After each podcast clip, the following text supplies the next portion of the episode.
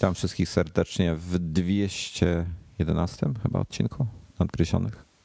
Zaraz po premierze, no tydzień po premierze iPhone'a, po keynote'cie. Dzisiaj tydzień, panowie... Tydzień już? Kurczę, nie wiem ile to nie, to dziewiąty. No, 6 dni bez dnia. Dzisiaj panowie razem są w komplecie. Dominik Norbert. Witam, dawno nas nie było w takim składzie. Ale to jest wyjątkowa sytuacja, bo jest wyjątkowy moment. Jesteśmy po premierach bardzo ważnych i musimy go razem zrobić. Tak, przegrałem zakład z Wojtkiem. To już prawie tradycja. Czyli Apple pokazało zegarek. Nie, ostatnim razem się zamienialiśmy chyba, bo jeden ja wygrałem, drugi ty, to teraz tak, ostatnim razem był remis, to fakt.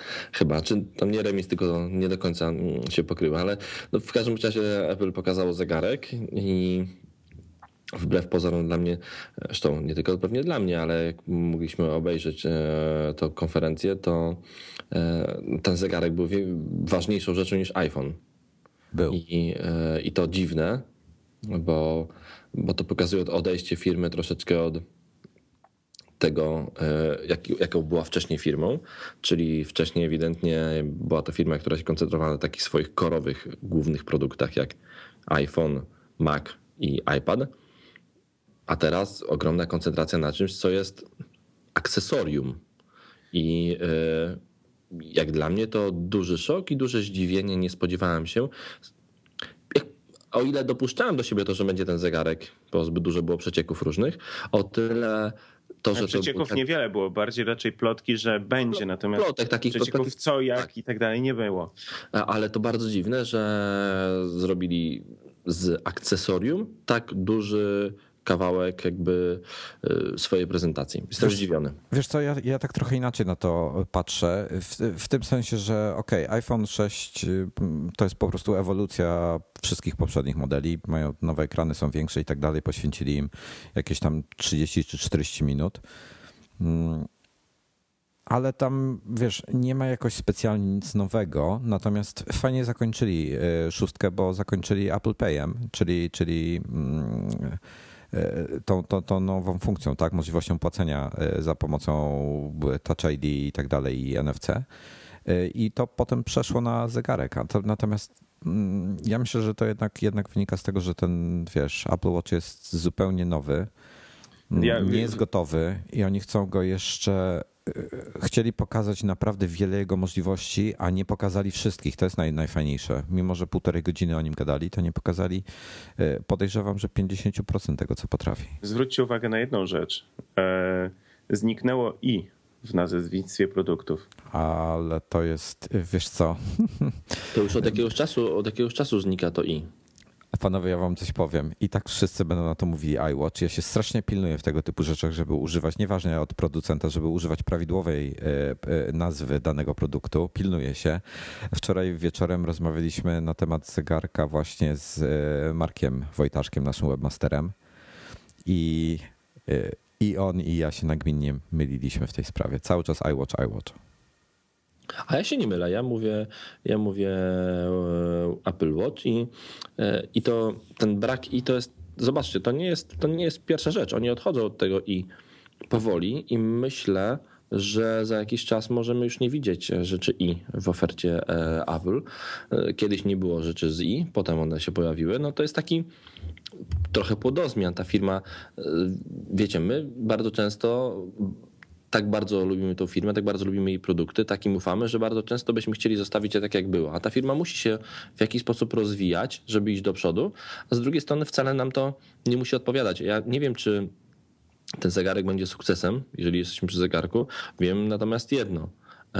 Do tej pory wszyscy mówią, że to iPod wyciągnął firmę z jakiegoś tam dołka i wrzucił na nowe tory, a tak naprawdę dopiero trzecia w sumie czwarta generacja iPoda zaczęła się dobrze sprzedawać.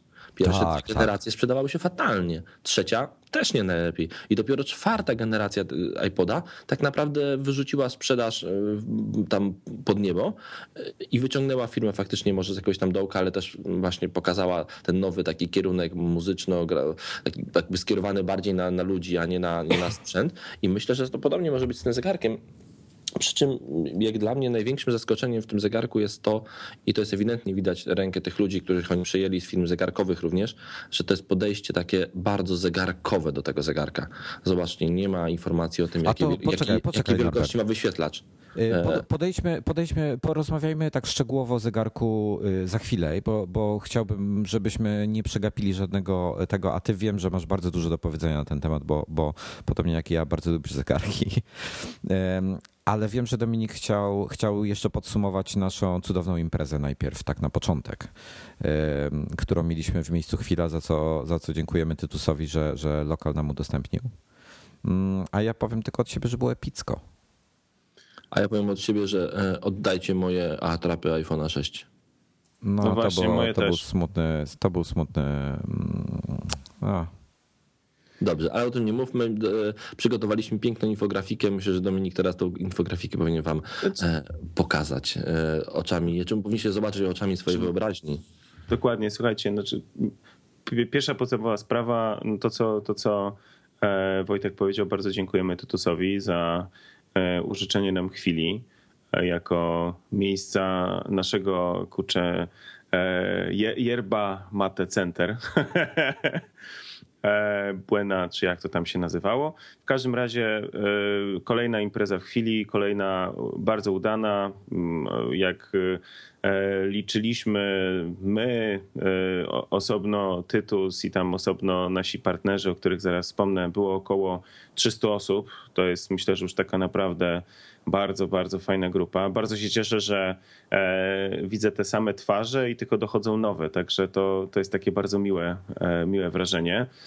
Także wszystkich serdecznie pozdrawiam. A w tym razem żeśmy zrobili też stream. Wróciliśmy do puszczania wam streamu z naszej imprezy, jak to było w latach ubiegłych. No i stream oglądało ponad 13,5 tysiąca widzów, także to też taka, uważam, że zacna liczba i też bardzo... Równocześnie, tak, o to właśnie chodzi. Także to jest świetna rzecz.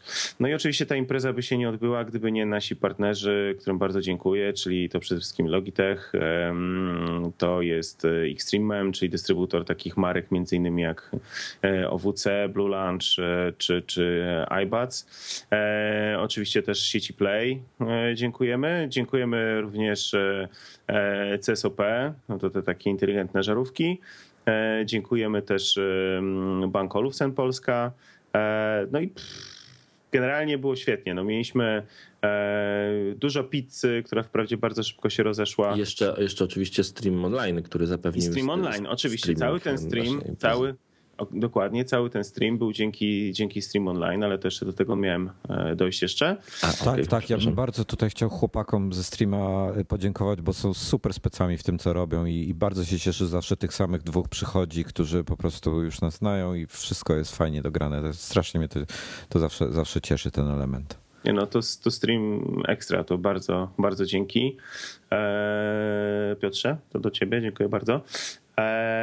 I co jeszcze? No, jeszcze MacLife oczywiście też. Dziękuję MacLife'owi za i piwo i część gadżetów.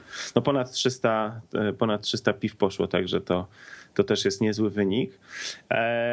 No i co? No i po imprezie jeszcze był koncert, na którym znacznie mniej zostało osób, ale również był udany, Także myślę, że będziemy kontynuowali tą jakże piękną świecką tradycję.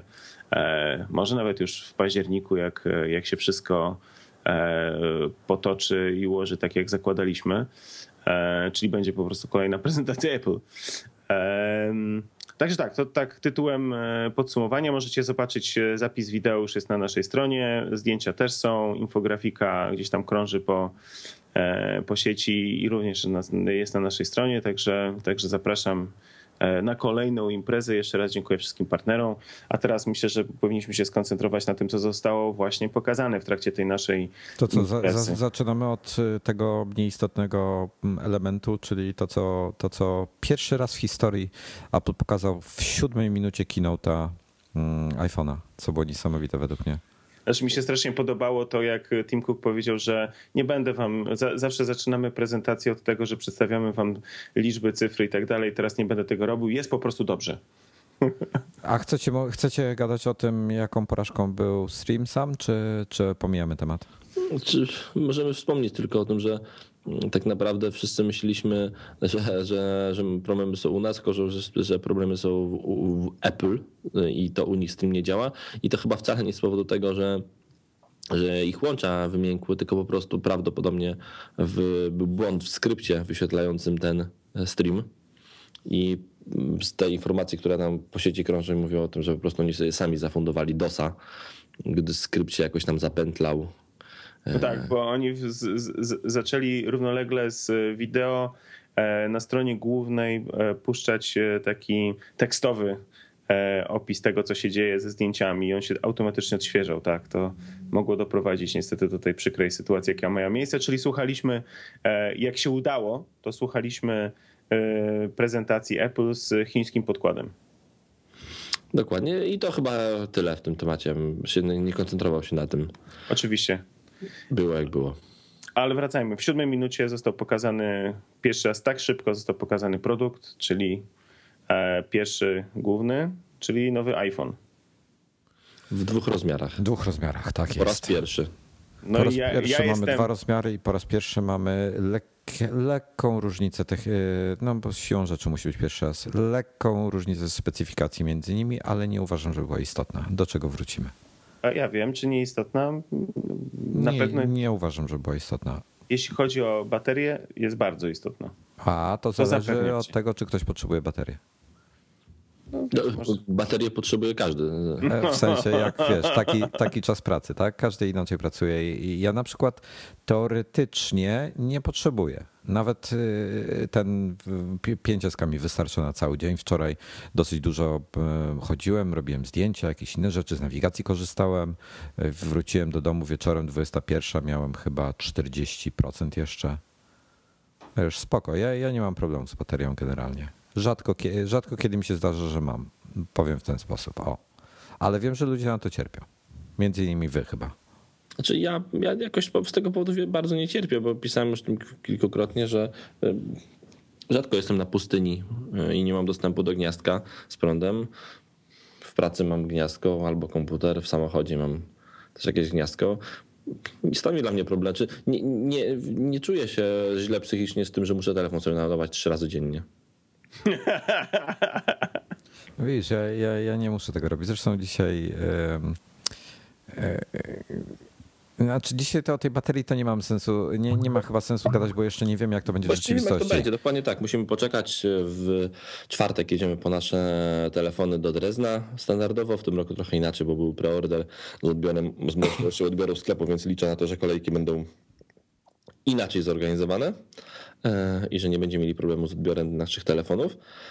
I baterię później przetestujemy tak naprawdę, a myślę, że Wojtek mówiłeś o tym, że nie ma różnic, znaczy, że różnice są nieistotne. Mówiłeś o aparacie fotograficznym, o stabilizacji, prawda? Mówiłem o aparacie, mówiłem o ekranie, bo czyli tak, trzy główne różnice. Rozmiar, pojemność baterii, 6 Plus ma dużo większą, przy czym ciekawą rzeczą jest to, że niby A8, który jest w 6, jest 50% bardziej oszczędny i tak dalej. Okej, jest większy ekran. Ponoć tak duży ekran, różnica skok z 4 na 4,7 cala powoduje o 20% większe zużycie prądu.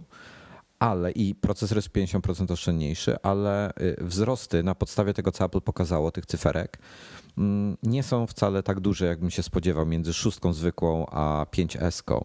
Ale chciałbym tutaj zwrócić uwagę, że iPad ma trzymać 9 godzin, a w rzeczywistości trzyma 14, więc może będzie inaczej. No. Wiesz, no, iPhone ma trzymać tam, nie wiem, 10 czy 11 takiego ostrego używania, a trzyma mniej mój, no to ta tak jakby na dwoje babka wróżyła. No tak? Właśnie. Musimy, także z oceną baterii musimy poczekać siłą rzeczy, ale jest różnica. 6 Plus ma jeszcze większą baterię, zobaczymy jak to będzie w rzeczywistości. Różnica jest w ekranie, to jest ciekawa rzecz. Pierwszy raz mamy retinę 3X, tą tak zwaną, czyli że 3 piksele odpowiadają, ale tylko wirtualnie za jeden punkt ekranowy.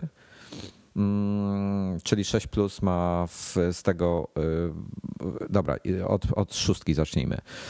Ma rozdzielczość ekranu 1334 na chyba 750, 326 ppi, dokładnie tyle samo co 5S, dokładnie tyle samo co iPad mini, więc tutaj ponoć są lepsze ekrany. To zapewne ktoś zweryfikuje, to się okaże dopiero też po fakcie.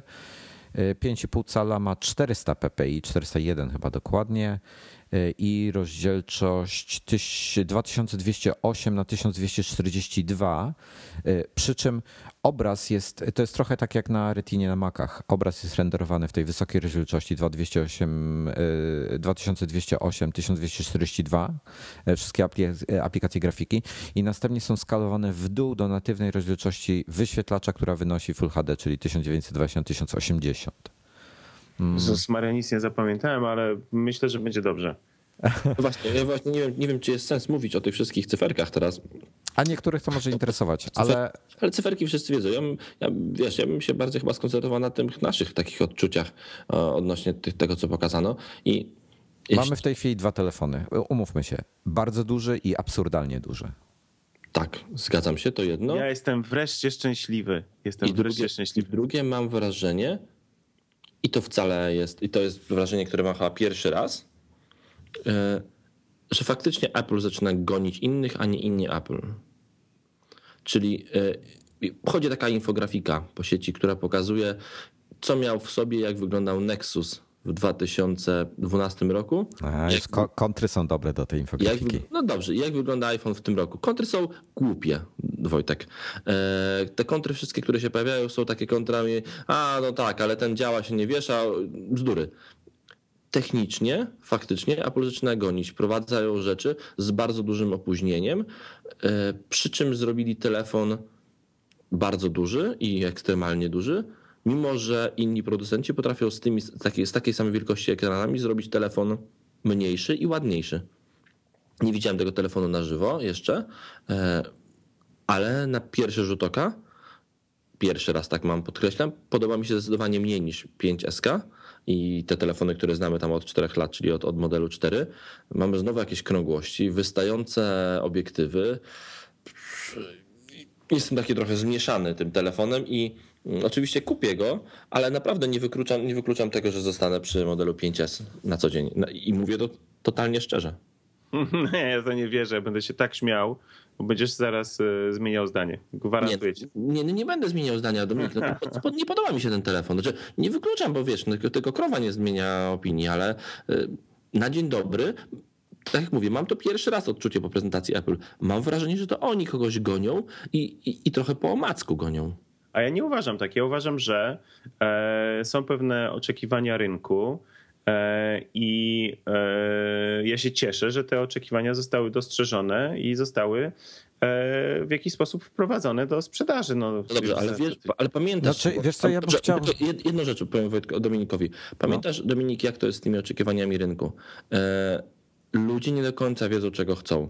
I to co mówił Henry Ford, stworząc samochód, mówił, że gdyby stworzono samochód, a gdyby zapytać się ludzi, czego by chcieli, to by powiedzieli, że chcą szybszego konia. Ale Norbert, nie wiedzą, czego chcą. Ja się z tobą nie zgodzę. Czy ty mnie słuchałeś przez ostatnie 2-3 lata? Ja od dawna mówiłem, że chcę mieć większego iPhone'a. Dominik, ja ciebie słuchałem, ale nie do końca jestem przekonany, że ty wiesz, czego chcesz. Ale po to robiłem testy i po to bawiłem się konkurencyjnymi rozwiązaniami, nie zwracając kompletnie uwagi na to, jaki tam jest w środku system, właśnie żeby sprawdzić, czy tego chce. I stwierdziłem, że tego chce. Ale ty ich też, chciałem tylko zwrócić uwagę, ty ich nie używałeś na co dzień przez dłuższy okres, tylko używałem po parę bawiłeś dni, się. Ale nie, miałem w pełni skonfigurowany każdy z 3 telefonów i najdłużej chyba ze 3 czy 4 dni chodziłem właśnie z tym największym, który mi najbardziej się podobał. czyli 5,5 calowym. Znaczy ja powiem wam może co, dlaczego iPhone do mnie przemawia. To jest cytat, to jest artykuł, który sobie dzisiaj rano czytałem z zupełnie ciekawości, bo Motorola pokazała nową Moto X. I tutaj jest bardzo fajny cytat. Aha, i powiedzieli, że to jest najlepszy telefon, jaki można kupić. Najlepszy z Androidem telefon, jaki można kupić na rynku. Przypominam, mamy 2014 rok, 7 lat smartfonów. I teraz tak, cytuję i tłumaczę od razu. Kamera jest lepsza tym razem, ale nie specjalnie. I nadal jest inconsistent. Czyli raz jest dobra, raz zła. Jest bardzo szybki, prawie tak szybki jak 5S. Przypominam, że 5S jest telefonem z zeszłego roku, ale zdjęcia nadal są ziarniste, rozmyte i w średnim i słabym świetle, a autofokus na autofokusie nie można polegać nawet w świetle dobrym. I teraz tak, to jest telefon, który jest uznany za najlepszy Android na rynku. I to są właśnie takie rzeczy, które mnie strasznie denerwują we wszystkich innych telefonach.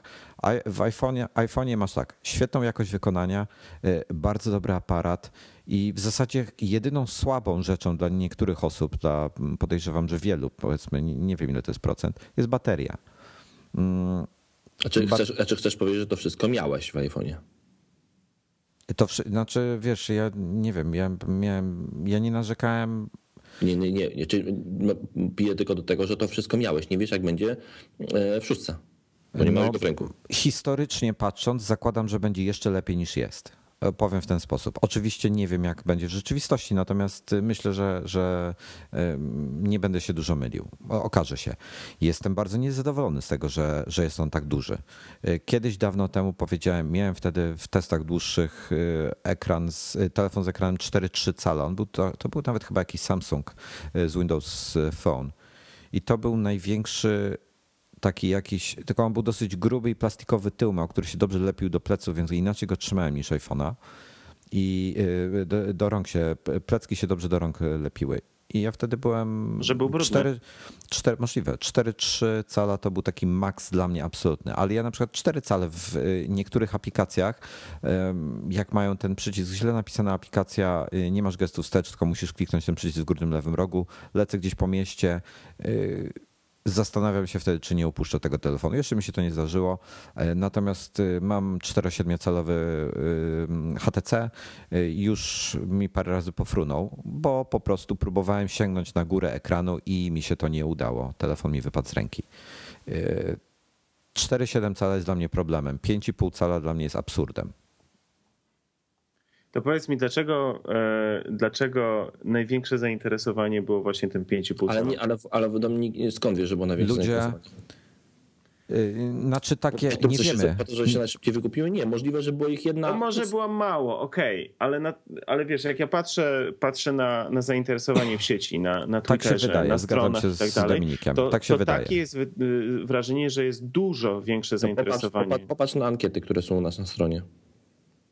Jaki telefon ludzie wybrali? 5S chyba nawet.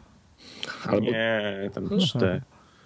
Na pewno nie 4. Ale myślę, skonstruowaliśmy tą ankietę. Ona powinna mieć pytanie, czy gdyby mityczny iPhone 6 4-calowy, i podejrzewam, że on byłby na pierwszym miejscu nadal. Ja jestem przeciwny tak dużym ekranom, po prostu jestem. I ja doceniam fakt, że one mają większe baterie. To jest świetna rzecz. Tak można więcej zobaczyć na ekranie. Natomiast chyba wszyscy z nas będziemy mieli oba modele i nie wiem, jak wy chcecie je testować. Ja będę 5,5 cala testował pod kątem, czy mi iPada mini zastąpi, a nie iPhone'a 5S. W naszej ankiecie 881 osób wybrało iPhone'a 6, 511 głosów wybrało iPhone'a 5S i 476 głosów wybrało iPhone'a 6 Plus, czyli 2 razy mniej niż iPhone'a 6. 5,5 cala jest to absurdalny rozmiar dla telefonu, który masz nosić w kieszeni. A panowie? Te telefony, poczekaj, jedna rzecz tylko. Te telefony mają nam służyć do wielu rzeczy. To ma być urządzenie, które masz w kieszeni, jeżeli idziesz biegać. To jest urządzenie, które masz mieć przypięte, nie wiem, do ramienia, też w czasie biegania albo na siłowni, a ja naprawdę nie jestem ani brunejką, ani gołotą. Nie mam bicepsu takiego, na którym pomieścił 5,5-calowy telefon. Ja mam do was takie pytanie. Czy może tak być, że ludzie sobie nie zdają sprawy z tego, jak rzeczywiście on duży jest? Prawdopodobnie tak, bo jak widzą dopiero porównanie na jednym zdjęciu 5 i 5S, czyli 6 plus i 5S przyłożone ze sobą, to wtedy są już zupełnie inne komentarze typu Boże, jaki on jest wielki.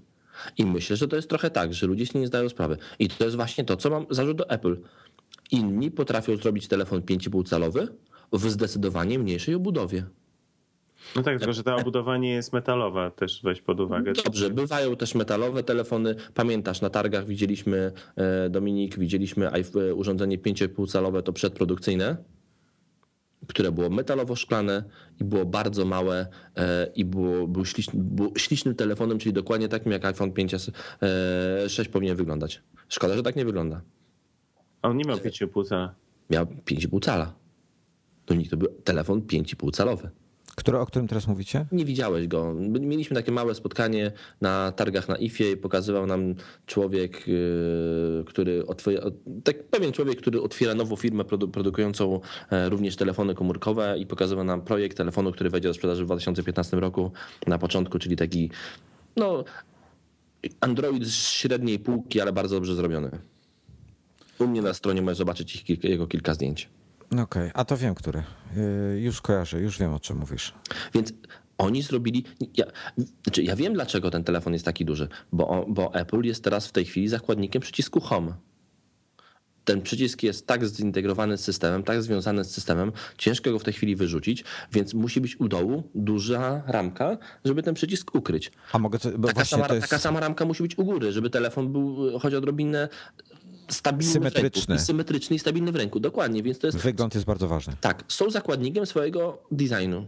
A mogę coś powiedzieć? Przepraszam cię, Norbert, że cię wbijam, ale mam świetny przykład z wczoraj, dlaczego bycie zakładnikiem tego przycisku Home wcale nie jest złą rzeczą. Moja teściowa wzięła pierwszy raz iPhone'a do ręki. Pierwszy raz. Ona jest antytechnologiczna zupełnie, w ogóle nie ogarnia prawie niczego, jeśli chodzi o technologię. Iwona jej wybrała tą aplikację do dzwonienia, wybrała jej dialer, żeby sobie mogła wykręcić numer telefonu i ją zostawiła z tym. Ona sobie wykręciła numer telefonu, zadzwoniła sobie do koleżanki, skończyła rozmawiać. My się patrzymy, a ona sobie tutaj znalazła gdzieś ukryty w folderze aplikację TVN-u, uruchomiła ją sobie, potrafiła wrócić do ekranu domowego. Ten przycisk Home jest dla osób, które nie kapują, o co chodzi. Dobrze, tak samo może być to ekranowy. Piękne. Tak samo może być to ekranowy przycisk wstecz. W sensie, że po prostu dotykowy? Tak. Znaczy, wiesz co, w tej chwili ten przycisk ma jedną znacznie ważniejszą funkcję, ma Touch ID.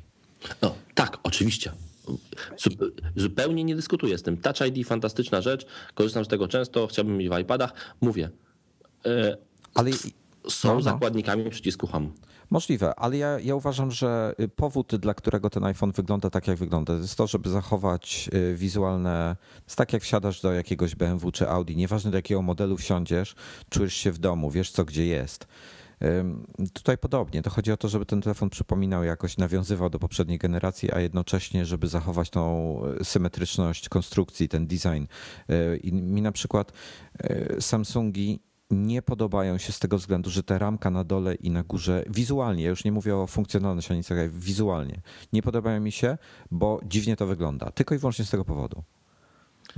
Nie wiem, może to jest na przykład w LG G3 bodajże, to jest też jakiś taki gigantyczny telefon. Bardzo ładny zresztą. On wygląda już dużo lepiej, nie w tym metalicznym kolorze, bo to jest fuj, ale mają tam jakiś taki normalny kolor i te ramki są jakieś dużo ładniejsze niż Samsunga, mimo że są cienkie. Ale z kolei Motorola jest tragiczna wyglądowo, jeśli chodzi o design, więc różnie. Każdy zresztą inaczej do tego podchodzi. Ja tak naprawdę jakby jedyna rzecz, która mnie trzyma jeszcze przy życiu odrobinę w cudzysłowie, to to, że produkty Apple zazwyczaj lepiej wyglądają na zdjęciach, a czy w ręku już niż na zdjęciach i na filmach. Ja pamiętam, miałem tak z takim iPodem iPodem Nano trzeciej generacji z takim kwadratowym, który się strasznie nie podobał na zdjęciach. Jak go wziąłem do ręki, był po prostu piękny i do tej pory bardzo go lubię. I mam nadzieję, że faktycznie ten telefon będzie lepiej wyglądał w ręku niż wygląda na żywo. Choć myślę, że nie cofnę swojego zdania, że dla mnie Apple zaczęło gonić innych i inni mu zaczęli bardzo mocno uciekać do przodu i faktycznie mało... Spodziewałem się po tym iPhone'ie czegoś więcej, o tak. Ja się z tobą też nie zgodzę, tak jak Dominik. Nie uważam, żeby oni kogokolwiek gonili. To, że wypuścili większy ekran, Nie myślę, że zrobili. Myślę, że powody za tym stoją zupełnie inne, czyli nie jest to gonienie, tylko... Jest pod większym ekranem jest większa bateria. To jest jedyny powód dla dużych telefonów. Ja uważam, że to było. I podejrzewam, że ich dział odpowiedzialny za technologie bateryjne się bardzo ucieszył, jak usłyszał, że mogą dać większą baterię. Ale ja nadal i tak nie rozumiem sytuacji, dlaczego gonimy do tego, żeby telefon ważył 5 gramów i miał 2 mm grubości. To jest dosyć istotne. Zamiast mieć te 2 mm więcej i 50 gram więcej, a móc właśnie trzymać dużo dłużej na baterii. Temat by się skończył. To jest dosyć istotne na podstawie moich doświadczeń z różnymi Androidami. Jedne były cieńsze, drugie były grubsze, przy czym niektóre były absurdalnie grube jak na dzisiejsze czasy.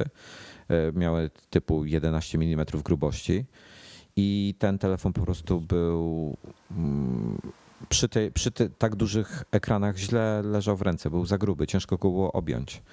Cieńszy telefon pozwala na to, żeby było wygodniej, jak leży w ręce. Natomiast ja chciałem nawiązać do tego, co z Norbertem przed chwilą rozmawialiśmy, że duże ekrany nie są wcale popularne. Ja bym chciał, nie wiadomo na ile wiarygodne to są dane, to są Web Trends Report z Q2 2014, o których wspominałem podczas naszego panelu w ich chwili. Słuchajcie, 40% telefonów na rynku w tej chwili mają od 4 do 4,5 cala, 26% od 3 do 4 cali. I od 5 do 6 cali to jest zaledwie 17% rynku, przy czym 60% z tych 17% jest w Korei Południowej. Dobrze, ale widzisz, to ma przede wszystkim jedną zasadniczą wadę, to co ty mówisz. Ty nie mówisz o sprzedawanych telefonach aktualnie. Oczywiście, tylko bo to są użytkowanych. Dokładnie, oczywiście. Ludzie rzadko zmieniają jednak w pewnym momencie jest sytuacja taka, że trzeba odczekać dłuższą chwilę, żeby to zmieniło, a od przynajmniej roku w zasadzie producenci nie sprzedają małych telefonów. Słyszałeś, co powiedział Marcin Gruszka na naszym panelu? Play nie zamawia mniejszych telefonów niż z ekranami 4 cale. Po prostu ich nie zamawiają. Nie zmienia to faktu, że w krajach takich jak Stany Zjednoczone, Australia, Anglia, Niemcy, które są rozwiniętymi krajami, dosyć mocno myślę, użycie ekranów powyżej 5 cali w przypadku Stanów jest to 25%, z tych 17%, 1/4 zaledwie, Niemcy jest to tylko 14%. A ja gotów jestem się założyć, że teraz po wprowadzeniu iPhone'a dużego ta tendencja zacznie się zmieniać. Ja jestem właśnie bardzo ciekawy. Ale ludzie będą właśnie go kupować. A ja jestem właśnie strasznie ciekawy. Bo mają ekosystem, bo są przyzwyczajeni do iOS-a. Zobacz jak na tych rynkach, jaka jest penetracja tego jednego iPhone'a, którego mieli. Bo ludzie jego mieli, z niego korzystali, bo nie mieli alternatywy, a bardzo im zależało na tych wszystkich akcesoriach, dodatkach, ekosystemie, który mieli wokoło. Teraz jeżeli będą mieli do wyboru większy ekran, myślę, że ta tendencja będzie się zmieniała. Może nie będzie od razu... Albo taki, wiesz, porównywalnie z mniejszym modelem, ale będzie drastyczny wzrost we wszelkich badaniach używalności telefonu właśnie z takim dużym ekranem. Zobaczysz. Znaczy siłą rzeczy średnia ekranu wzrośnie ze względu na to, że po prostu nie ma 4-calowego nowego iPhone'a. iPhone jest do dnia dzisiejszego i to wszystkie ostatnie modele od 4, 4S, 5, 5C i 5S są najpopularniejszymi telefonami na świecie, jeśli chodzi o użycie internetu. I no, siłą rzeczy ta średnia pójdzie do góry. Pytanie, ile osób kupi 5,5, myśląc, że to jest 4,7, a że 4,7 to jest takie ciut większe 4. I się zdziwią i będą wymieniali na mniejszy na przykład. Albo wymieniali z mniejszego na większy. Możliwe, że też tą stronę będzie. I pytanie drugie, trzecie w zasadzie, Ile osób kupi 5,5 cala iPhone'a, żeby zastąpić sobie nim combo iPhone-iPad? To jest Maciek to pytanie zadał, Skrzypczak, też jestem strasznie ciekawy. No dobrze, to teraz mówię, z telefonami zobaczymy, musimy je dostać do ręki. Ja bym, tak wspomniałeś o baterii, przez pryzmat baterii przeszedłbym do tematu zegarka. Doba. Tak, doba na zegarku, znaczy na baterii w zegarku. I jest większy problem. Ja myślę, że to może być tak, że to może być ta doba, o ile w ogóle będzie to ta doba aż tak długo, bo nikt nie poradził sobie z tym, żeby to było więcej niż doba, oprócz Pebble, które po prostu nie ma czujników, które monitorują nasze życie, nie ma, ma kiepski ekran i Czy uważacie, że w ogóle to ma sens, zegarek, który trzyma dobę? Wiesz co, ja powiem w ten sposób. Zegarek, to że on trzyma dobę, to jest mniejszy problem. Ja bym oczekiwał, że on trzyma przynajmniej tydzień, realnie najlepiej miesiąc na jednym ładowaniu, bo ja nie chcę, wyjeżdżając na urlop, mieć ze sobą ładowarki. Stary, wyjeżdżając na urlop, idziesz na weekend, idziesz na imprezę i nocujesz u kogoś na tej imprezie. No przecież nie będziesz miał ze sobą ładowarki. No nie wiem. Otóż to, jest to problematyczne. To jest problem. Ale wiecie, co jest większym problemem dla mnie? Znacznie większym problemem, bo to, że on mi tam się rozładuje, to trudno. No dobra, to będę sobie go przez parę godzin czy przez pół dnia sobie go ponoszę i nie będzie działał. To mnie nie interesuje akurat tak bardzo, jak fakt, że on nie jest wodoodporny. W pełni, w sensie napływanie i tak dalej. Apple nie zaleca chodzenia ani pod prysznic, co już jest dla mnie dużym problemem, bo ja zawsze zapominam zdjąć zegarka, a do basenu też nim nie wejdziesz. I to jest złe dla mnie. Wiesz, przede wszystkim to jest produkt, którego jeszcze nie ma na rynku. On będzie za pół roku, realnie. Ja myślę, że on będzie wodoodporny do zanurzania. Już powiedzieli, że nie jest. Nie, bo... Do zanurzania w sensie, nie, powiedzieli, że nie można go zanurzać w wodzie. Możesz w nim myć ręce, możesz go ochlapać, ale nie możesz go zanurzyć w wodzie. Ja jestem przekonany, że to jest, że po prostu nie mają jeszcze jakichś wszystkich świadectw potwierdzających to, że można, dlatego tak mówią. Jestem praktycznie przekonany, że będziesz mógł z nim pływać w basenie bez nurkowania. No zobaczymy. No, jestem strasznie ciekawy. To by trochę uratowało. Doba na baterii, no powiem tak, no wszyscy na ten problem cierpią. Nie da się tego obejść, jeżeli chcesz zrobić zegarek, który ma ekran i tak dalej, tyle funkcji, mierzyć i tętno na bieżąco, Bóg wie co jeszcze, no to niestety jest problem. No, bateria będzie taka. Ta doba to jest ekstremalnie krótko. Czy ma to większy sens? No właśnie to, co Dominik powiedział. To jest zupełnie inna ładowarka. Trzeba włożyć ze sobą kolejną ładowarkę, kolejny kabelek.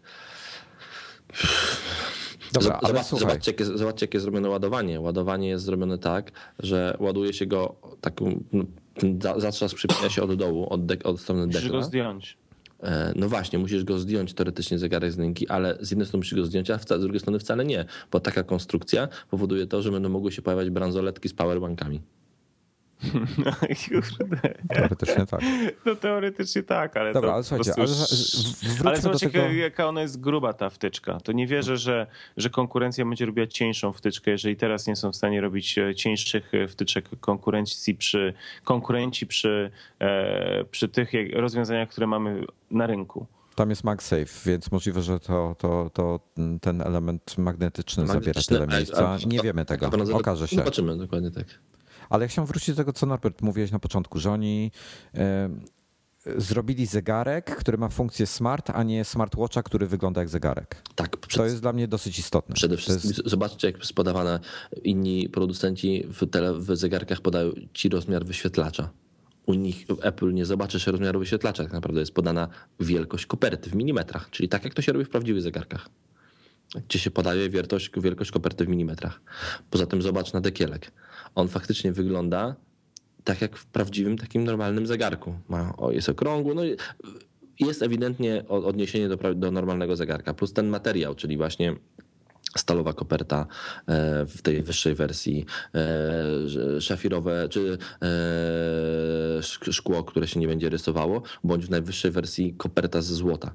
To są ewidentnie rzeczy, których nikt w przypadku standardowych zegarków nie stosował. I no jest to taki zabieg prawdopodobnie, którym oni chcą jakby stworzyć z tego urządzenia rzecz prestiżową. czyli coś, czego nie wstyd nosić na ręku po prostu.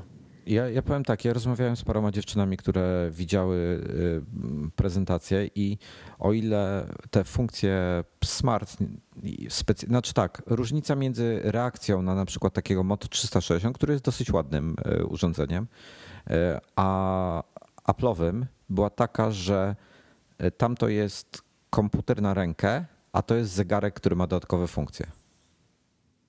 No tak.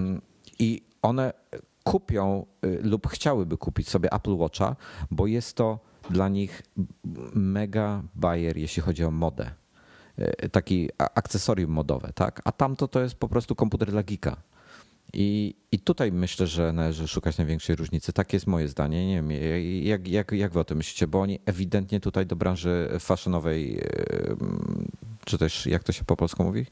Szafiarskiej nawiązują i myślę, że mają szansę powalczyć. Znaczy wiadomo, że cała masa różnych kopert w różnych kolorach, już abstrahując też materiału, z jakiego są zrobione, cała na dzień dobry masa różnych wersji pasków, bransolet, jakichś zapięć, to z automatu generuje nowy rynek dla producentów akcesoriów, którzy będą mogli od razu praktycznie wprowadzać swoje wersje takich pasków, co może być też ciekawym z zabiegiem.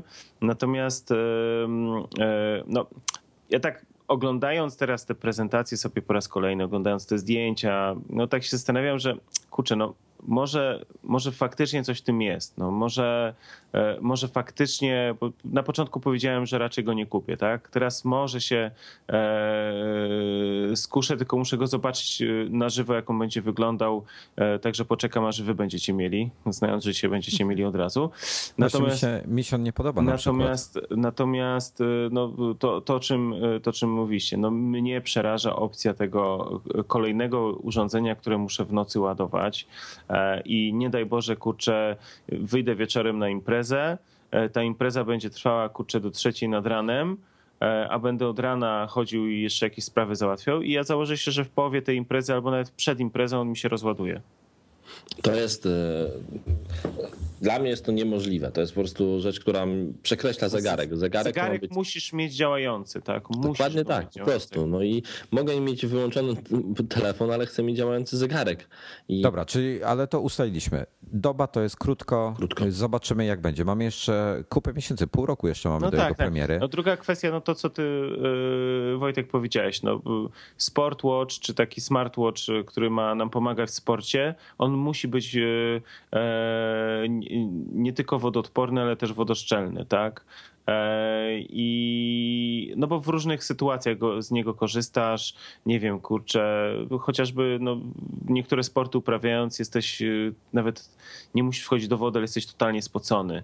Tak? I on ma ci mierzyć. Pot będzie okej, ale no, pot to... jest okej, no ale no, też jest woda, tak? To też jest woda, to też jest płyn i tego się po prostu obawiam, że tu może być problem. Oczywiście jego niezaprzeczalną tutaj zaletą będzie to, że to co mają problem inni producenci smart zegarków, że no okej, no szukają tych deweloperów, oni mają jakieś tam pisać aplikacje, ale te aplikacje tak naprawdę no nie ma, jest tyle co kot napłakał póki co.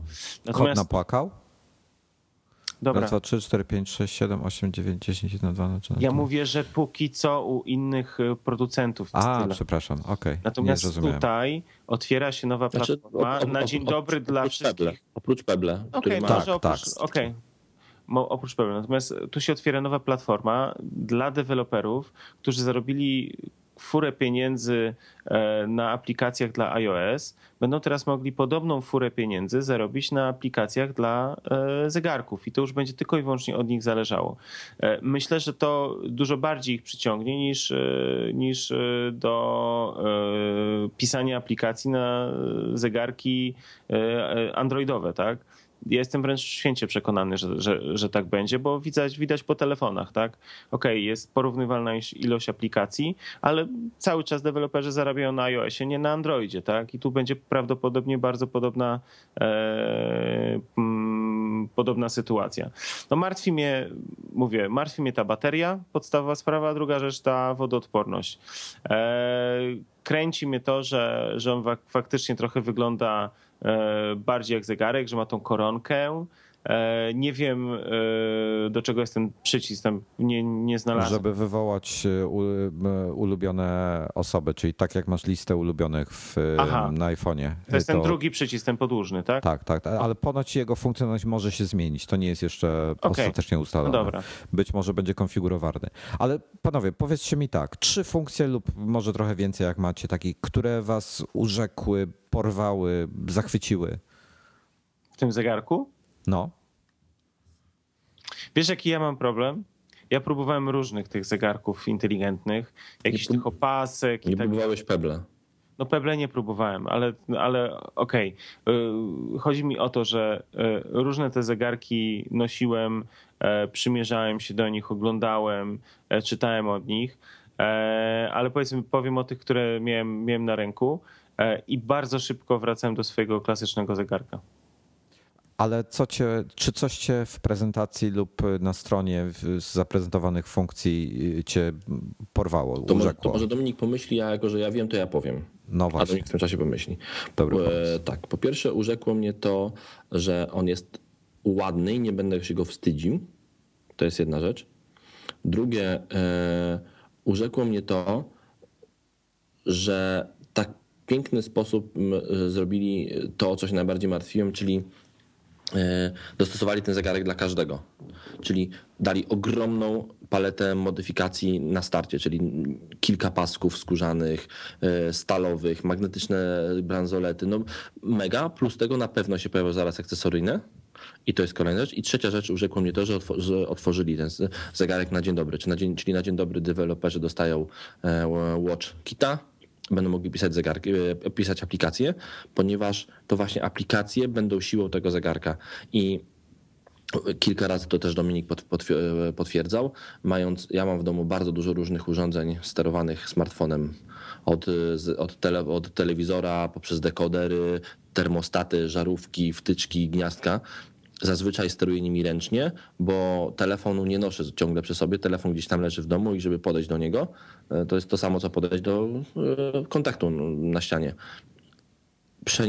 Deweloperzy przenosząc te wszystkie funkcje do zegarka, czyli całego HomeKita przenosząc do zegarka, będą powodowali, że faktycznie będziemy mogli całą automatyką domową sterować z nadgarstka. I kolejna rzecz, taka już dodatkowo, ale to ma każdy smart zegarek, ale jest to naprawdę fajne i to podkreślił nasz kolega też na prezentacji, po prezentacji mówił, że jak siedzi na spotkaniu i ma całodzienną nasiadówkę w firmie, to bardzo głupio jest wyjmować telefon, bo to nie przystoi wyjmować na poważnym spotkaniu telefon i gapić się na powiadomienia, a czasami niektóre powiadomienia są bardzo ważne i wypadałoby za nie zareagować, więc patrząc na ekran zegarka widzi te powiadomienia i wie na przykład, kiedy dyskretnie wyjść do ubikacji i odebrać telefon, albo odczytać, albo odpisać komuś, bo zobaczył to na ekranie zegarka i faktycznie w niektórych przypadkach, na przykład właśnie jazda na rowerze, spotkania, powiadomienia na ekranie, ten drugi ekran na nadgarstku jest bardzo przydatny. Nie, no to się zgadza, tu wejdę, tak małą dygresję zrobię, ale z drugiej strony w trakcie spotkania, jak będziesz co chwila zegarkał na zegarek, to prowadzący to spotkanie albo twoi towarzysze danego spotkania będą myśleli, że generalnie trują i ty tylko patrzysz, kiedy ono się skończy. Może dobrze to czytają właśnie. Ja jestem strasznie przeciwny powiadomieniom na zegarku. Dlaczego? Bo tak. Ja bym musiał mieć, znaczy to jest to, co Android jeszcze nie pozwala na to, na takie bardzo precyzyjne skonfigurowanie powiadomień. Ja myślę, że żeby one miały sens, to ja na iPhone'ie dostaję mnóstwo powiadomień, 90% z których są dla mnie nieistotne. Prawdopodobnie jestem przekonany, że w przypadku połączenia z zegarkiem będziesz mógł wybierać, które się mają pojawiać na zegarku. Otóż to, ale ja bym chciał właśnie, żeby było powiadomieniacza, musiałbym bardzo o nie zadbać, żeby mnie nie irytowały, bo to jest coś, co mnie strasznie wkurzało, że mi tutaj bzyczy coś, wiesz, pojawia się jakaś informacja, która jest mi zbędna. Bardzo ważne rzeczy wybrane specyficznie wyselekcjonowane. Ale to, co mnie urzekło w nim, to tak, funkcje fitnessowe. Jestem strasznie ciekawy, jak to będzie wyglądało. Bardzo mi się podoba ta koncepcja tej aplikacji, którą zaprezentowali. Nie wątpię, że deweloperzy pójdą, no przynajmniej będą mieli tak dobre aplikacje, jak to, co Apple pokazał, w sensie tak funkcjonalne. To, że mierzyć tętno cały czas, wiesz rzeczywiście, ile spalasz kalorii na jakimś tam wysiłku. No pod warunkiem, że to będą wyniki, które można odnieść do tego, że one są prawdziwe. Ale widzisz, na przykład będąc na siłowni bez jakiegoś pulsometru, urządzenia do pomiaru tętna, nie jesteś w stanie oszacować, ile tak naprawdę spaliłeś kalorii. I tutaj mam na myśli takie opaski jak Jawbone, oczywiście, jak Garmin i tak dalej. Tylko powiedz mi, tylko jeszcze ci wejdę, po co mi takie urządzenie? Testowałem taką opaskę Samsunga, tego Fit, coś tam, tą opaskę. Nie zegarek, tylko tą opaskę z wyświetlaczem, która miała również pomiar ten. No wiem.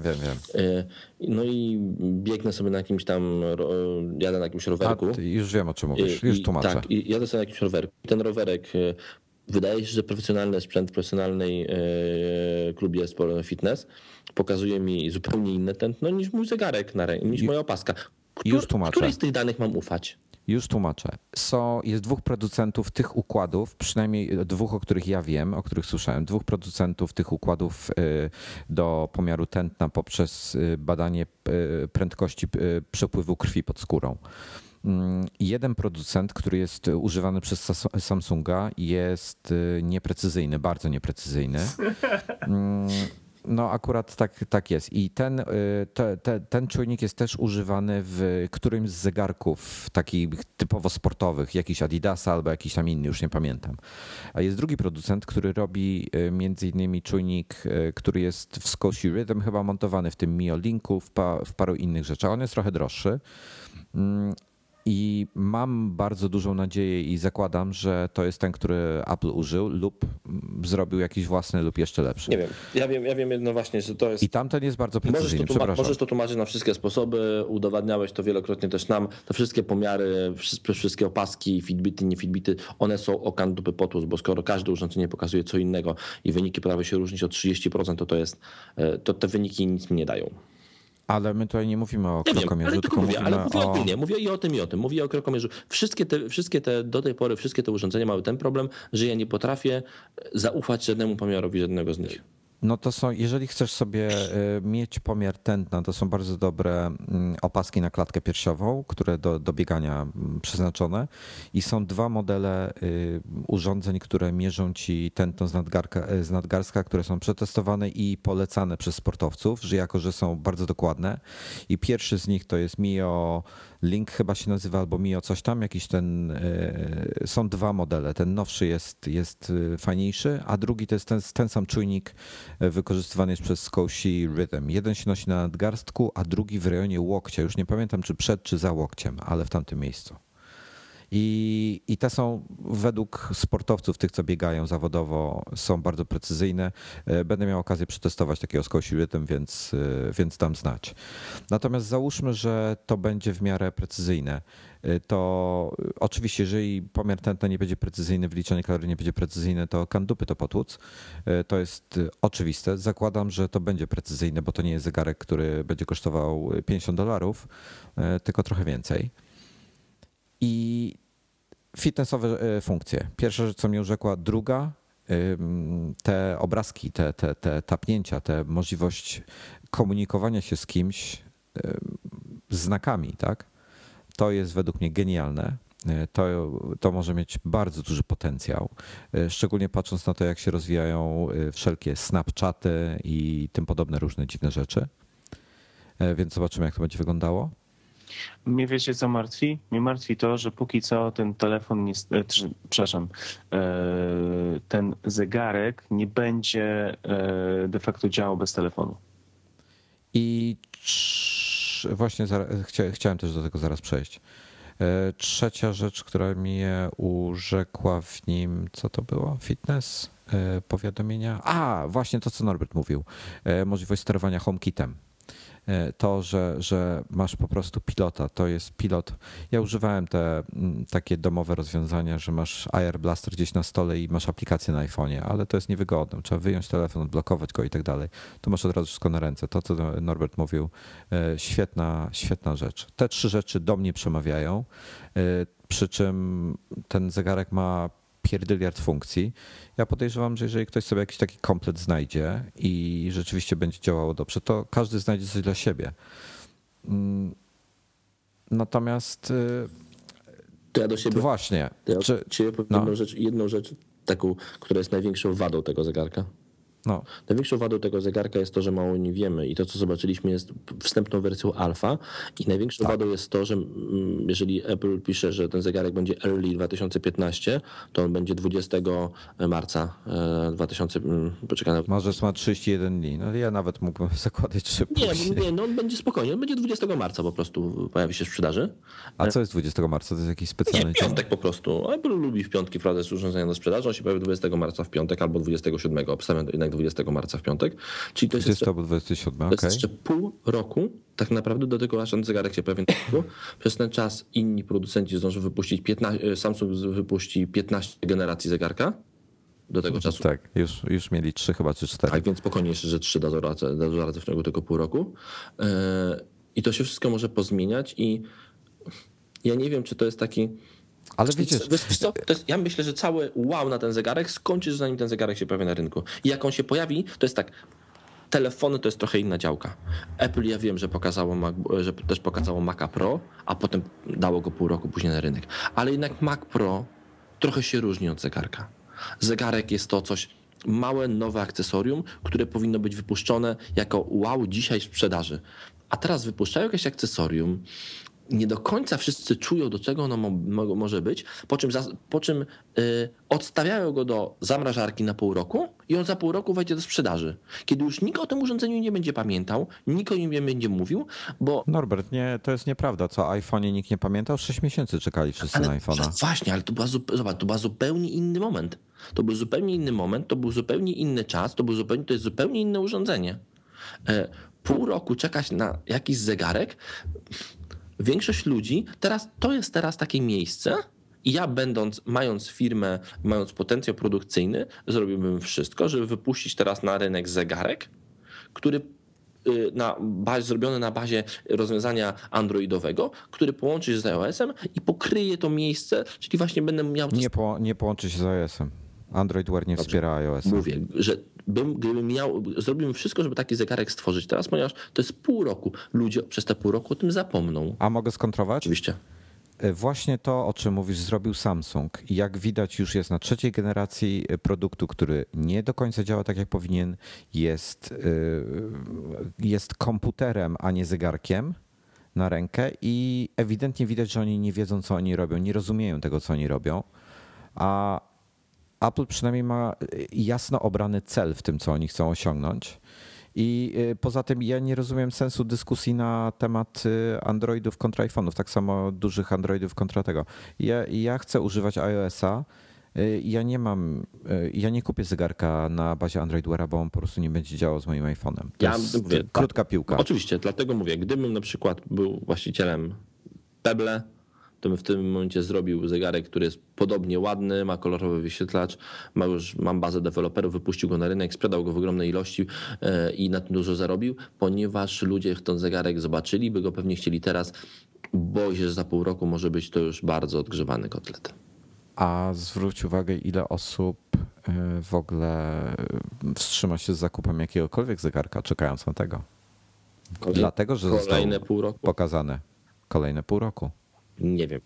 Ja na przykład, ja widząc coś takiego i widząc potencjał tego, nie kupię czegoś innego, dopóki nie będę mógł tego przetestować. Lub jeśli coś naprawdę nie pojawi się na rynku, co spowoduje, że powiem wow. Właśnie. No to potwierdziłeś to, co ja. Ale nie jesteś w stanie, Norbert, wypuścić w przeciągu 6 miesięcy, teraz dzisiaj ruszając tego coś, co ci powie wow, jeszcze będzie działało z iPhone'em. Nie jestem przekonany, czy nie jesteś. Uważam, że to bardzo długo nam każą na ten zegarek czekać i a to jednak trochę inny produkt niż Mac Pro, na który też nam kazali czekać. Ale my też, tak dla jasności, my zakładamy, że to będzie marzec, ale teoretycznie może być to styczeń. No tak. Ja bym się bardzo zdziwił. Ja też, ale żeby było sprawiedliwie, może być to styczeń. Wczesny 2015, czyli w pierwszym kwartale. Tak. Zazwyczaj jest to ostatni dzień kwartału. Zazwyczaj z doświadczenia tak, ale no żeby oddać, wiesz, no żeby, ale żeby się zmienia. Mieć bazę pokryte. Bardziej zdaniem podsumowania naszej rozmowy o ostatniej konferencji, bardziej zachwycił mnie zegarek, znaczy zachwycił, nic mnie nie zachwyciło na tej konferencji, ale bardziej zainteresował mnie zegarek niż zainteresował mnie iPhone. Jestem pełen obaw przed nowym iPhone'em i jestem pełen obaw przed tym, co będzie ten zegarek dawał, aczkolwiek bardziej czekam na zegarek niż na iPhone'a. Mało ekscytuję się naszym czwartkowym wyjazdem po iPhone'a, naprawdę mało. A ja się nie mogę doczekać, powiem ci, nowego iPhone'a, w szczególności aparatu nowego. To jest coś, co jeżeli rzeczywiście ten autofokus będzie działał tak, jak powinien działać z detekcją fazy, to może być fajna rzecz. No i nowa jakość będzie, jeśli chodzi o robienie filmów, bo będziesz miał ciągły autofokus podczas kręcenia filmów. Plus 200, co jest, plus 240 slow motion. Okej. Okay. No to jest, ale to ciągły autofokus, to tak brzmi jak pierdoła, ale jeżeli próbujecie nagrać ekran iPada jedną ręką, trzymając mikrofon w drugiej, a trzecią ręką, nie pytajcie, ja mam dwie ręce, obsługiwać ekran tego iPada, to ten ciągły autofocus się przydaje, a ostatnio Facebook Paper w ten sposób próbowałem nagrać, po prostu dramat. Także to takie pierdoły, ale to mnie akurat cieszy. No dobra, to zobaczymy. Ja się nie mogę doczekać dużego iPhone'a i bardzo się nie mogę doczekać implementacji Apple Pay na rynku polskim, bo to też myślę, że będzie wyjątkowe. Co więcej, tak, a propos właśnie jeszcze tego, rozmawiałem w ciągu weekendu z ludźmi, którzy tam działają właśnie w branży kartowej i w branży bankowej. Mówią, że akurat tego się możemy spodziewać dużo, jeżeli myślimy, wszyscy mówią, a to wstanę, w Polsce będzie bardzo długo, trzeba będzie na to czekać. Ja sam też tak mówiłem. Ja mam wrażenie, że my jesteśmy lepiej przygotowani niż Stany. Po pierwsze tak, a po drugie jest to podpis, jeżeli by pokryć rynek europejski, cały rynek europejski, trzeba podpisać 15 umów. To jest bardzo mało. To bardzo dobry news. I pokrywają cały rynek europejski tak naprawdę, podpisując 15 umów. I myślę, że to się może stać dużo szybciej niż gdzie indziej. Co więcej, Europa jest pod tym względem, jeżeli chodzi o takie transakcje kartowe, jest trochę tak jednym państwem, czyli nie da się podpisać umowy takiej, która będzie działała w Anglii, a nie będzie działała w Polsce, albo będzie działała w Berlinie, nie będzie działała w Warszawie, bo o to dba specjalny komisarz europejski, który dba o to właśnie równość rynku i dlatego jeśli to wejdzie w Europie, tak naprawdę to wejdzie natychmiastowo też w Polsce i ja myślę, że tego akurat możemy się spodziewać bardzo szybko, szybciej niż nam się wszystkim wydaje. Dobrze, panowie, ja mam w takim razie jeszcze do was chyba 2 albo 3 kwestie, które chciałem z wami poruszyć. Tutaj fajna rzecz jest rozwiązana z tym Apple Payem, bo oczywiście będzie można płacić zegarkiem, on też ma NFC, przy czym weryfikacja będzie polegała na ten sposób, że jeżeli zweryfikujecie to połączenie między zegarkiem a iPhone'em waszym, poprzez, zakładam, jakieś Touch ID albo coś, to dopóki nie zdejmiecie tego zegarka z ręki, to on będzie autoryzowany do przeprowadzania płatności. To może takie trochę mniejsze bezpieczeństwo niż to przez Touch ID, ale okej, jakieś tam jest. Zobaczymy, jak to będzie finalnie. Ale tak, co myślicie? Czyli teraz będą ucinali całe dłonie. Tak, właśnie nie chciałem tego mówić, żeby nie musieć tutaj dla 18 lat zwyż, ale tak, o to mi chodziło. Natomiast co myślicie o interfejsie, o ekranie, gdzie masz te wszystkie małe kółeczka z ikonkami i koroną do zoomowania? Co myślicie o takim zastosowaniu interfejsu? Ale najbardziej mnie interesują te małe kółeczka. Powiem szczerze, że tak się zastanawiałem i chyba dlatego zaczęli spłaszczać te wszystkie elementy systemu i ikony, żeby właśnie były bardziej, takie same ikony były bardziej widoczne właśnie na telefonie, które są na telefonie, bardziej widoczne na zegarku. To jest jedna rzecz taka, która mi przeszła przez głowę. I druga rzecz, która mi przeszła przez głowę, że czy nie jest to swego rodzaju, czy nie możemy tego postrzegać jako swego rodzaju zapowiedź, jak w przyszłości będzie wyglądał iOS? Ogólnie. Ja myślę, że to jednak jest, że tak nie będzie wyglądał iOS, a z tymi ikonkami może mieć rację. I myślę też, że w wersji finalnej zegarka ten interfejs może wyglądać troszeczkę inaczej. Ja się trochę martwię tym, że te ikonki są takie małe, że ja będę po prostu gdzieś idąc, jeszcze siedząc czy będąc stacjonarnym będzie ok, ale gdzieś idąc na przykład będę chciał uruchomić sobie, nie wiem, coś fitnessowego albo jakąś tam aplikację albo cokolwiek, że po prostu będę miał problem z wcelowaniem i zastanawiam się, ile razy będę uruchamiał nie tą aplikację, co chciałem. Myślę, że my już mógłbym być w ulubionych właśnie gdzieś tam. Jakoś to rozwiążą. My zobaczyliśmy naprawdę bardzo wczesną wersję tego interfejsu. To jest trochę pewnie rzucone, teraz będzie bardzo dużo osób to testowało, już nie mają co się kryć, wiadomo jak zegarek wygląda, wiadomo jak wygląda interfejs. Myślę, że te zegarki teraz w dość dużych ilościach polecą do różnych ludzi i będą czekali na feedbacki. A to teraz tak. Wiemy, że cena zaczyna się od $350. Przy czym są trzy wersje zegarka. Pierwszy tak zwany, są trzy edycje. Pierwszy to jest w ogóle Apple Watch chyba się tylko nazywa, prawda? Dobrze mówię? Tak, to jest Apple Watch, który ma stalową kopertę i szafirowe skło. Tak, potem jest Apple Sport Edition. Który ma, jest najlżejszy. Nie, przepraszam, nawet nie Sport Edition, jest Apple Watch Sport tak, po prostu. Który ma lekką aluminiową kopertę i mineralne szkło.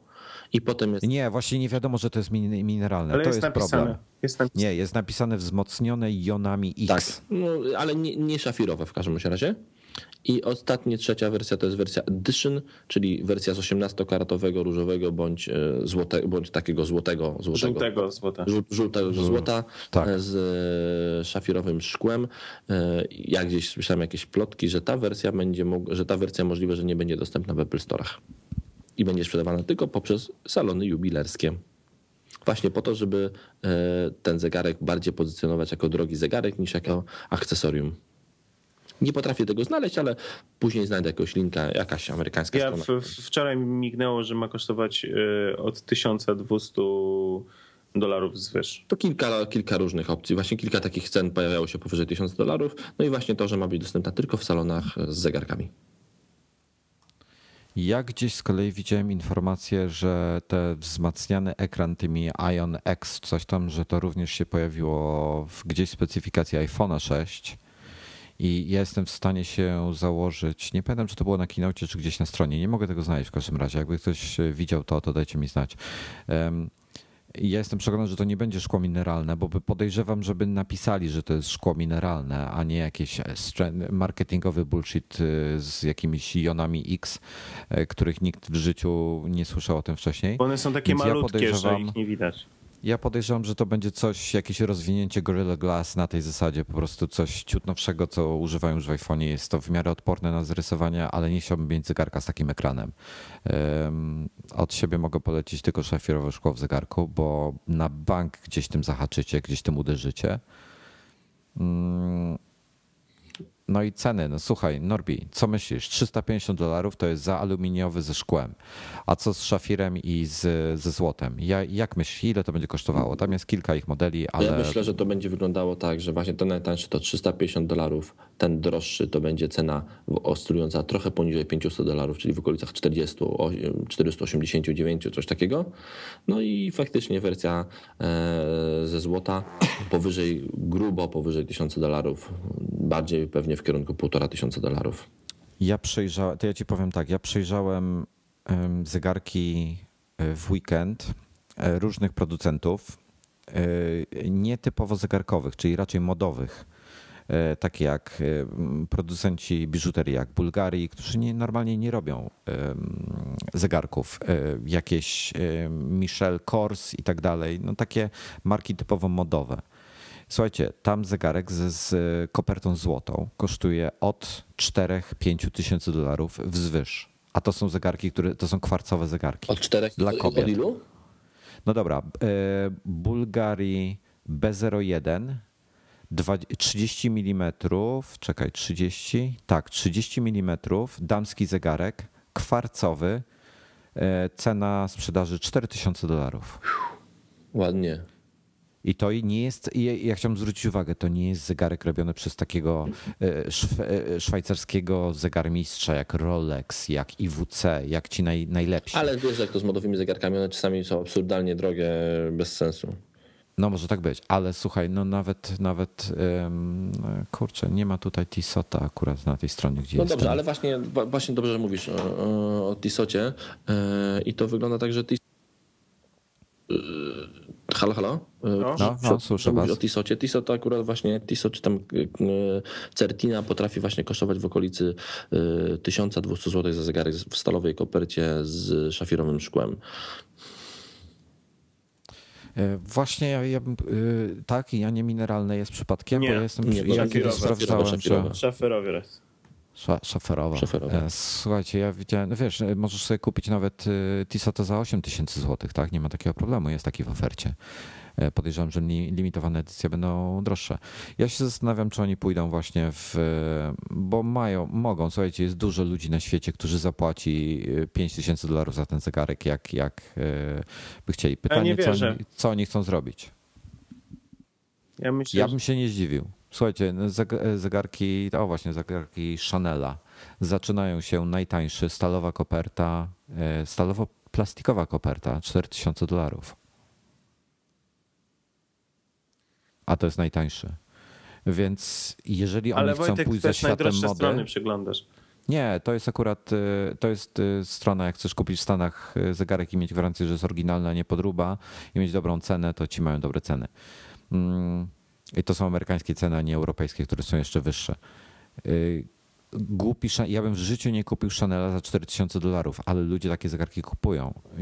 Ja tego nie rozumiem. Ja bym wolał za te $4000 kupić sobie prawdziwy zegarek, na przykład jakiegoś takiego Rolexa albo coś. No ale ewidentnie ludzie to robią. Czy naprawdę nie myślicie, że pójdą za tymi ludźmi? To jest ogromny rynek, to są miliardy dolarów tak na marginesie. Cisza. Nie wiem, no ja uważam, że jednak mimo wszystko Apple robi produkty premium, ale jednak skierowane do jak najszerszej grupy ludzi i myślę, że wprowadzenie zegarka w tej chwili to jest wprowadzając zegarek, oni zastępują iPoda. Ja mam takie wrażenie. No, w ogóle to nie ma. W związku z tym nie ma to nic wspólnego ze sobą. No, ale spokojnie. No, chodzi mi o to, że generują sobie nowy rynek, tak? iPod się kończy jako taki. Klasika właśnie w trakcie ostatniej prezentacji wycofali. W związku z tym ostatni klasyczny iPod zniknął. I myślę, że oni w ten sposób właśnie tworzą sobie nową kategorię, no wiadomo, że tworzą nową kategorię, ale nową kategorię takiego kultowego produktu. W związku z tym, okej, on będzie część bardziej prestiżowa, będzie część produktów dla wszystkich, droższe, tańsze. Natomiast generalnie będzie to produkt, który będzie dostępny. Nie wierzę, żeby go zrobili w małej ilości, w jakiejś astronomicznej cenie. On będzie droższy, on będzie kosztował $1200 czy $1500, to i tak będzie kosztował więcej niż MacBook Pro. W związku z tym myślę, że to będzie taka granica, której możemy się spodziewać. Nie wierzę, żeby kosztował więcej. Może rynek zegarków kosztujących powyżej $4000 chyba, powyżej to było 4 albo 3, już nie pamiętam w tej chwili, nie mogę znaleźć źródła, wynosi rocznie ponad $3 miliardy. Dobrze, ale zwróć uwagę, że masz inny brand, innych ludzi, inne... Ale oni właśnie mogą chcieć wejść w ten brand. Wcale mi się nie zdziwię, że ten zegarek w tej wersji złotej i w tej wersji tej edition po prostu będzie bardzo, bardzo mało dostępnym urządzeniem, bardzo drogim, tylko w salonach jubilerskich, po to, żeby stworzyć właśnie taką, wyrobić prestiż marki, a zwykły śmiertelnik będzie miał wersję stalową ze szafirowym szkłem, właśnie kosztującą w okolicach tam poniżej $500, czyli w okolicach 400 z groszami, po to, żeby można było go sobie kupić bez problemu, żeby każdy mógł sobie go kupić, a wersja Sport to, że ma kopertę aluminiową i właśnie inne szkło, to ewidentnie po to, żeby zejść z wagą, bo jednak w czasie biegania dodatkowa dość ciężki zegarek na ręku jest niewygodny. Jest to bardzo przemyślane i tutaj mogę się zgodzić z tym, że faktycznie może być to bardzo drogi zegarek w wersji złotej. Dobrze, to teraz tak, to mam kolejne pytanie do was, bo to jest bardzo ważna kwestia drogich zegarków szwajcarskich, markowych, Rolexów na przykład. Ludzie, to są zegarki, które są przekazywane z pokolenia na pokolenie, od dziadka na jego syna, na jego syna z kolei i one działają. Trzeba o nie oczywiście dbać, serwisować i tak dalej, ale to są zegarki, które po prostu działają dekadami. Czy myślicie, że jak myślicie, że tutaj to będzie wyglądało? Czy Apple będzie je co roku uaktualniał? Czy będzie wprowadzał nowe modele? No bo za 5 lat ten zegarek prawdopodobnie w ogóle nie będzie miał racji bytu na rynku, bo iPhone 15 nie będzie go wspierał nawet. Ja myślę, że to będzie zegarek do twojej innej grupy, że to będzie średnio, że oni nigdy nie pójdą w tą właśnie mega najwyższą półkę, tak jak mówisz, Patek, Rolex, tylko będą kręcili się tam w okolicach średnich półek, a wersja złota przeznaczona będzie dla tych osób, które faktycznie mogą dzisiaj sobie pozwolić na bardzo drogą zabawkę na teraz, na ten moment, a po czym ją wyrzucić. Dobra, a macie jakieś przemyślenia na temat tego, jak będą aktualniane te zegarki? Czy co roku, tak jak iPhone, będzie nowy, czy rzadziej, czy może po prostu jakieś takie, po prostu coś nowego się pojawi, to aktualnią go w międzyczasie? Ja myślę, że co roku będą to robili. Czyli taki tryb wydawniczy jak iPhone. Myślę, że tak. Ja myślę, że możemy spodziewać częściej takich aktualizacji. Częściej aktualizacji? No software'owo tak. Ale... Nie, częściej co roku hardware'owych w nowej wersji. A inne wersje, bo mamy na razie dwa modele. Ten sam model, ale w dwóch rozmiarach. Myślę, że pojawią się wersje inne. Czyli, że jakieś na przykład, nie wiem, będziemy z czasem mieli okrągłe, całkowicie kwadratowe, tak, trójkątne, obojętnie. No. Myślę, że pojawią się takie wersje. Może będzie szansa, żeby się spełniło twoje marzenie o trójkątnym iPhone. Bardzo bym chciał. Dobra, czyli tak, podsumowując, mamy ogromną ilość niewiadomych, ale potencjał jest. Ja mam wrażenie, że, znaczy z mojej strony tak podsumowując, to ja mam wrażenie, że to jest pierwsze urządzenie na rękę, które jest najpierw zegarkiem, a potem to jest zegarkiem z gadżetami, a nie komputerem, który próbuje udawać zegarek. O. Ja się nie mogę doczekać tego pół roku, bo chcę zobaczyć go naprawdę i chcę się przekonać, że nie zrobili tego źle. O. No, będzie ciekawy początek roku, w końcu będzie ciekawy początek roku, bo zazwyczaj są nudy. Właśnie, zobaczymy jeszcze, co będzie do końca tego roku, bo plany, myślę, że się chyba nie zakończą. Właśnie się zakończą, dokładnie tak. I czekamy na kolejne, a teraz ja myślę, że powinniśmy powiedzieć sobie do zobaczenia w Dreźnie pod sklepem. Trzymajcie się. No to co? Nie, panowie. Jakie modele chcecie mieć? Ja wszystkie. No ja wiem, ale jaki kolor, jaką pojemność? 6+64 biały. To ja zupełnie odwrotnie, zupełnie odwrotnie poza pojemnością, czyli szary, 6+64. Ja też 6 raczej zostanę, jak nie wrócę, tak jak Norbert do 5S-a. Bo Norbert, wracamy do 5S-a razem, robimy sobie taki pakt. Szczerze, naprawdę tego nie wykluczam. Kurde, nie wierzę, bo... będziecie mieli te duże, zobaczycie. Nie, na pewno nie będę, to ci mogę powiedzieć już teraz. Mhm. Oczywiście. No i Dominik się będzie samotny czuł w tym rozmiarze. Będzie jedyny dziwak, który chce mieć dużego. Zobaczycie. Jeśli zacznę używać tego dużego, to obiecuję, że na kolejną imprezę przyjdę w różowej sukience. Ja bym chciał bardzo to zanotować, żeby było to odnotowane w historii internetu, że coś takiego powiedziałeś, bo powiem tak, w tej chwili bardzo bym chciał cię zobaczyć w tej różowej sukience, bo już mnie nie obchodzi to, czy to jest lepszy, czy gorszy taki iPhone, ale chciałbym cię zobaczyć w tej różowej sukience. Będą jaja, mówię wam. Dobra, słuchajcie, zapraszamy, jak będziecie w Dreźnie, podchodźcie do nas, nie krępujcie się, bo czasami niektórzy się bardzo też wstydzą. W Facebookach i Twitterach do nas, że możemy się spotkać bez problemu pod sklepem, bardzo będzie nam miło. Będziemy się kręcili w tamtych rejonach, będziemy na miejscu. Jeżeli... Mamy nadzieję, że nie trzeba będzie stać w kolejce, tylko będzie można rzeczywiście te preordery. Ja mam obawę, kurde, tak jak w Stanach i w Anglii nie było problemów, tak jak z Norbim byliśmy. Po prostu podeszliśmy, preorder, wklepaliśmy Apple ID, odebraliśmy towar. Ja mam wrażenie, że Niemcy ordnung muss sein i będzie kicha. I no właśnie prostu... ja myślę, że może, że już w tamtym roku było dużo lepiej. Myślę, że jeżeli zdecydowali się na zrobienie czegoś, Wojtek, jeśli zdecydowali się na zrobienie preorderu z podziałem na godziny, to zadbają również o to, żeby można było w tych godzinach to odebrać. Obyś miał rację. W każdym razie do 14 muszę siedzieć. W każdym razie my będziemy, ale też będziemy wieczorem, zajrzymy do kolejki. Jak wszystko się ułoży zgodnie z planem takim, jakim mamy, to będziemy również wam udostępniali prąd. O, tak, chciałem tylko... O, ja mam krótki... Ja mam urlop od środy, więc ja będę tam troszkę wcześniej i postaram się was... Postaram się was poinformować, jak z tymi preorderami jest rzeczywiście. Po prostu pójdę tam i się zapytam przy okazji. Wszystko będziemy mieli z pierwszego źródła. Dziękuję wam bardzo, bardzo miło z wami było coś nagrać po takim długim przerwie. My z Dominikiem pewnie zrobimy też jakiś dodatkowy odcinek, jeszcze jeden w najbliższym czasie. Do usłyszenia. Trzymajcie się ciepło, cześć. Cześć.